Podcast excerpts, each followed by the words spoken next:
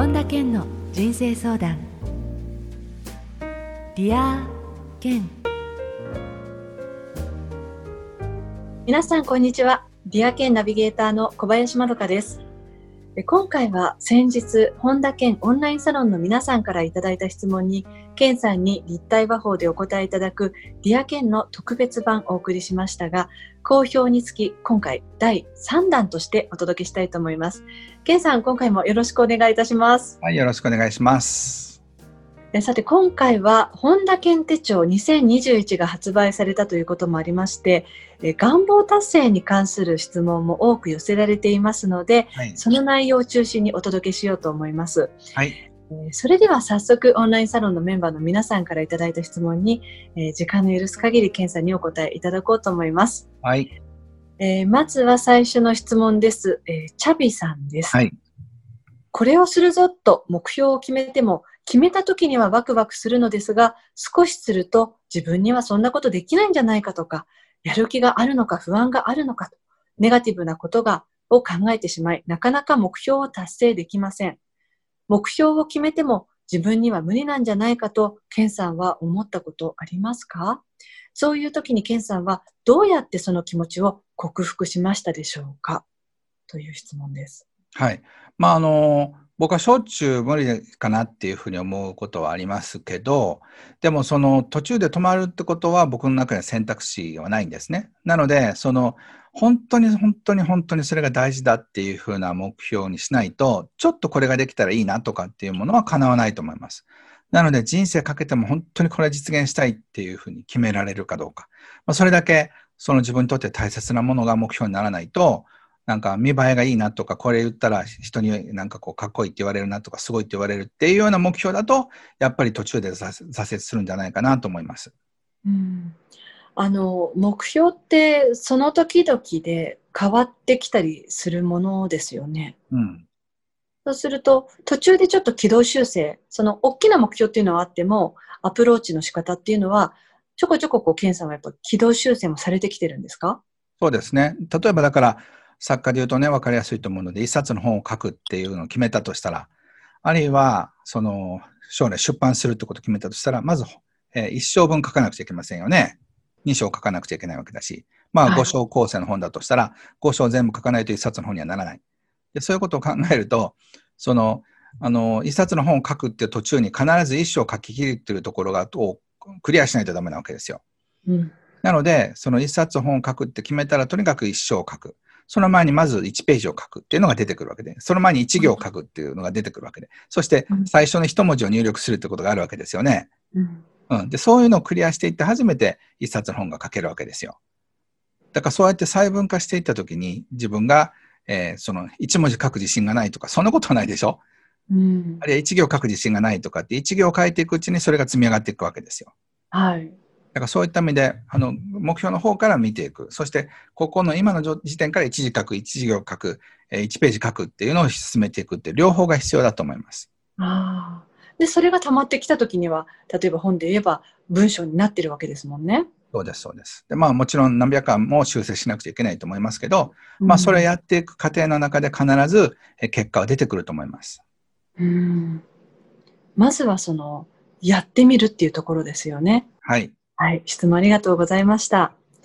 続いてはカンタさんです。えケンさんはセミナーで目標を立てるときに2ランク上の自分だったらどんな目標を立てるかと考えようと話されていました。はい、自分の目標が固まってしまっているのか、2ランク上の自分が想像できません。目線を上げる秘訣があったら、えー、教えてほしいです。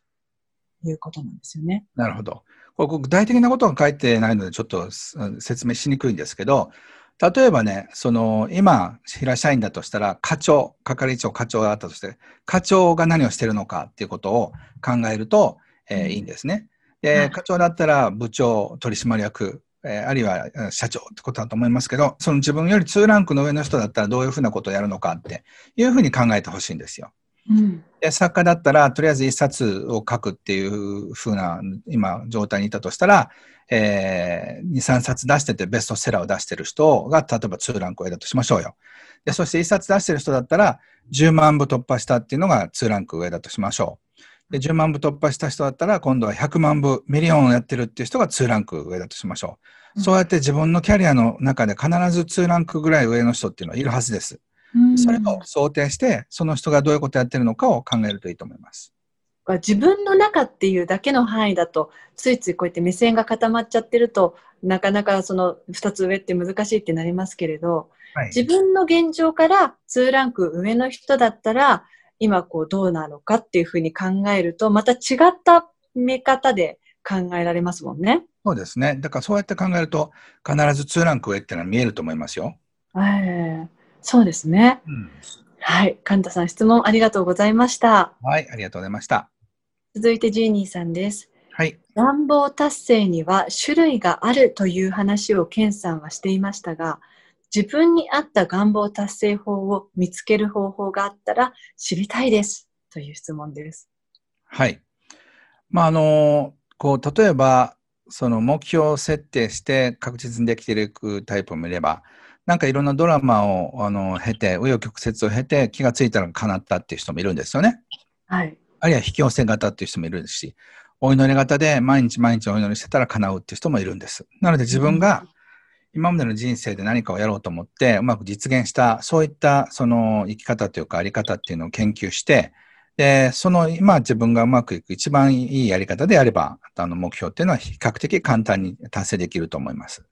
じゃあ、過去を振り返ってどうだったかっていうところですか？うん。あとはその、あのやり方いいなっていうふうに思うとしたら、それが自分のやりたい、うん、あのやり方かもしれませんしね。ええー、ケンさんおっしゃるその願望達成の種類ってどんな種類があったんでしたっけ？まあ、例えばだからさっき一番最初に言った目標達成タイプと展開型。展開型、はいはい。だから細分化して一個ずつ叶えていくっていうやり方ともあれば、展開型っていうのは出てとこショップ型って呼んでるんですけど、そういう人もいるし。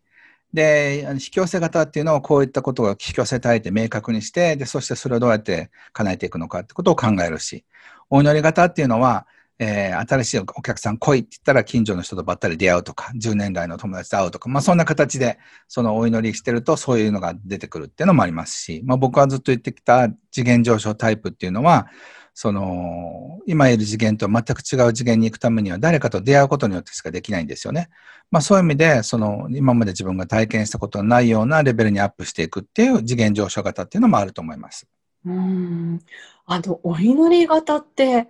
実際、本当にそうなんですか？本当にこうお願いしてると、そういうことがパッと出会ったり、そういう状況になったり。あのね、そうですね。そう、思念力っていうか、想念力とか、お祈りの力が強い人は結構それできますね。へえ。ケンさん、このお祈り型で達成されたことってありますか？僕はね、全部使ってるんですよ。ああ。だってお祈りしてマイナスになるわけじゃないでしょ？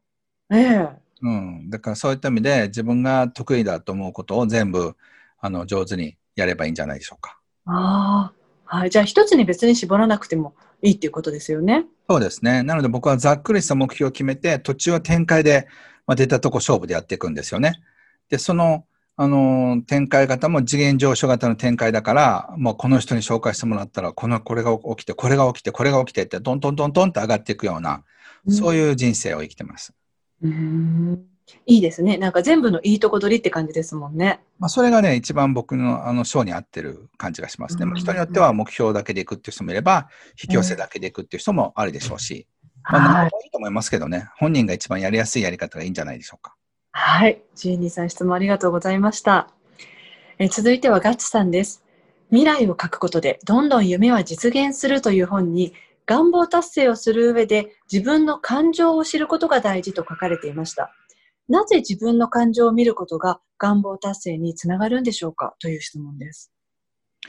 あの、何かをやろうとするときに必ず感情って出てくるんですよね。例えば最初はワクワク感、なんか上昇感っていうか、躍動感っていうものを感じるんですよ。で、そのうちになんかいろいろやってみてダメだったら焦ったりとか、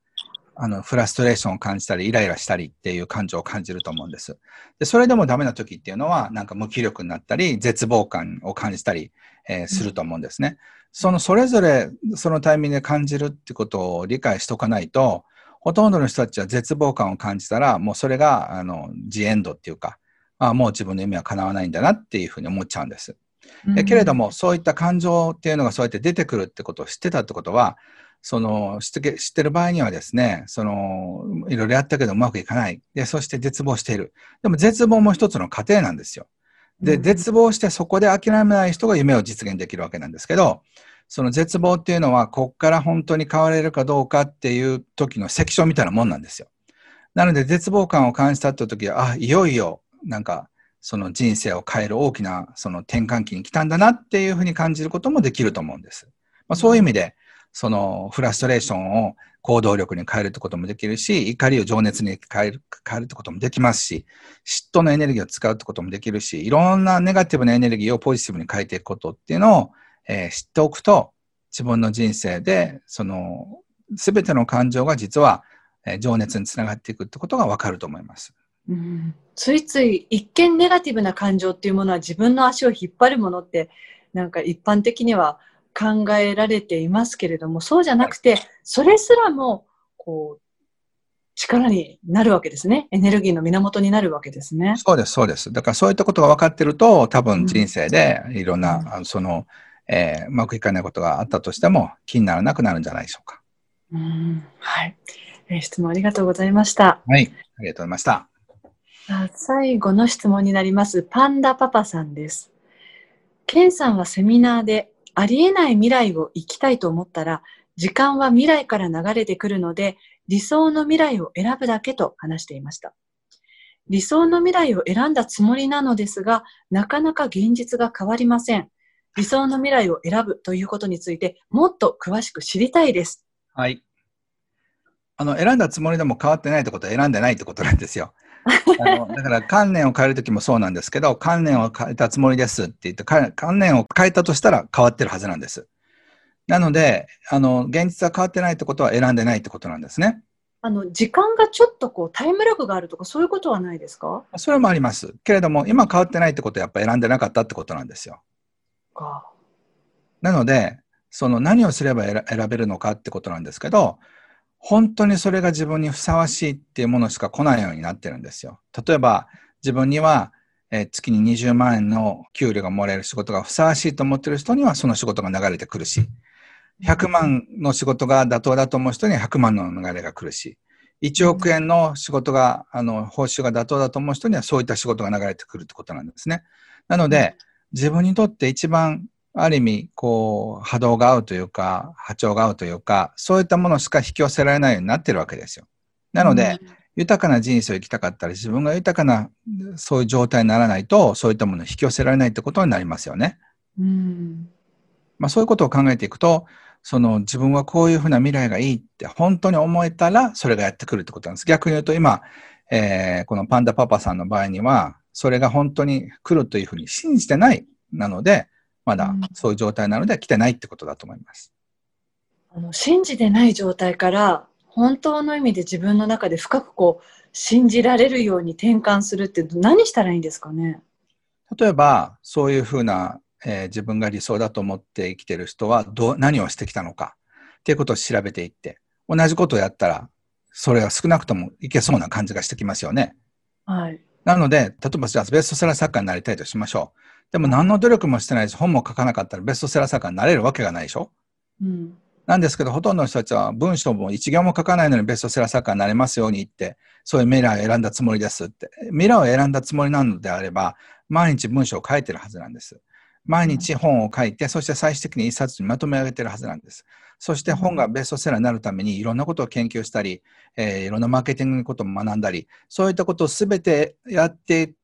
いくっていうのが未来を選んだつもりってことの中に入ってくるんですよね。なので、ちらっとなんかこう、瞑想とか寝る前にイメージしただけで来るはずがないんですよ。うん、そっか。なんかあのね、そんな感じで変わるんじゃないかなっていう一縷の望みもあるんですけれど、そんな生優しいものではないですね。そうそうそう。だから、まあ、それも観念なんですけど、その 自分がそういったことができるっていうふうに思えたとしたら、それができる人として行動してるはずなんですよ。例えば僕は世界的に出版したいっていうことを考えたときに、それを決めた瞬間には、そういった一流の人たちと付き合ったり、そういった人たちと出会う、えー、そういうふうな人間になる。で、そういった人たちのところに出ていく。そういった人と友達になるっていう、そういった全ての中に、ベストセラー作家の未来があるわけですよね。